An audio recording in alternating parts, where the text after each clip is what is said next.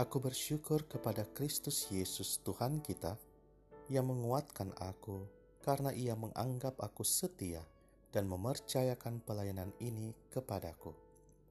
Surat pertama Rasul Paulus kepada Timotius pasal 1 ayat 12.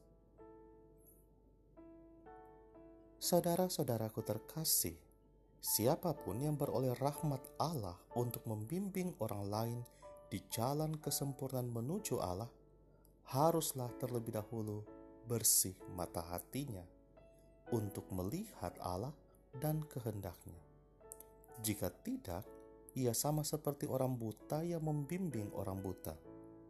Ia harus lebih dulu tenggelam bersama Allah dalam samudra belas kasihnya sebelum mengajak orang lain untuk bertolak ke tempat yang lebih dalam sambil mengingat bahwa tugasnya hanyalah menunjukkan jalan dan menjadi teman seperjalanan, tetapi dia bukanlah sang jalan.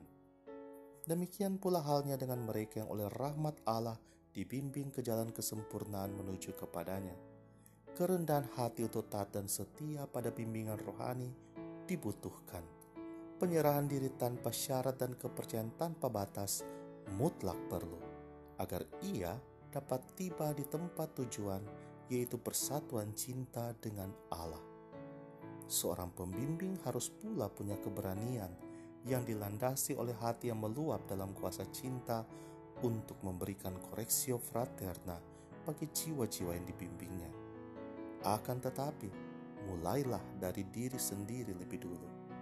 Jangan hanya melihat selumbar di mata saudaramu, sedangkan balok dalam mata sendiri tidak diketahui Demikian pula jiwa-jiwa yang dibimbing harus memiliki keterbukaan hati menerima koreksio fraterna dalam kejujuran dan kebenaran tanpa kepalsuan atau kemunafikan agar dapat beroleh hikmat pengertian akan apa yang baik dan benar sehingga dapat selalu menjawab ya kepada sang cinta.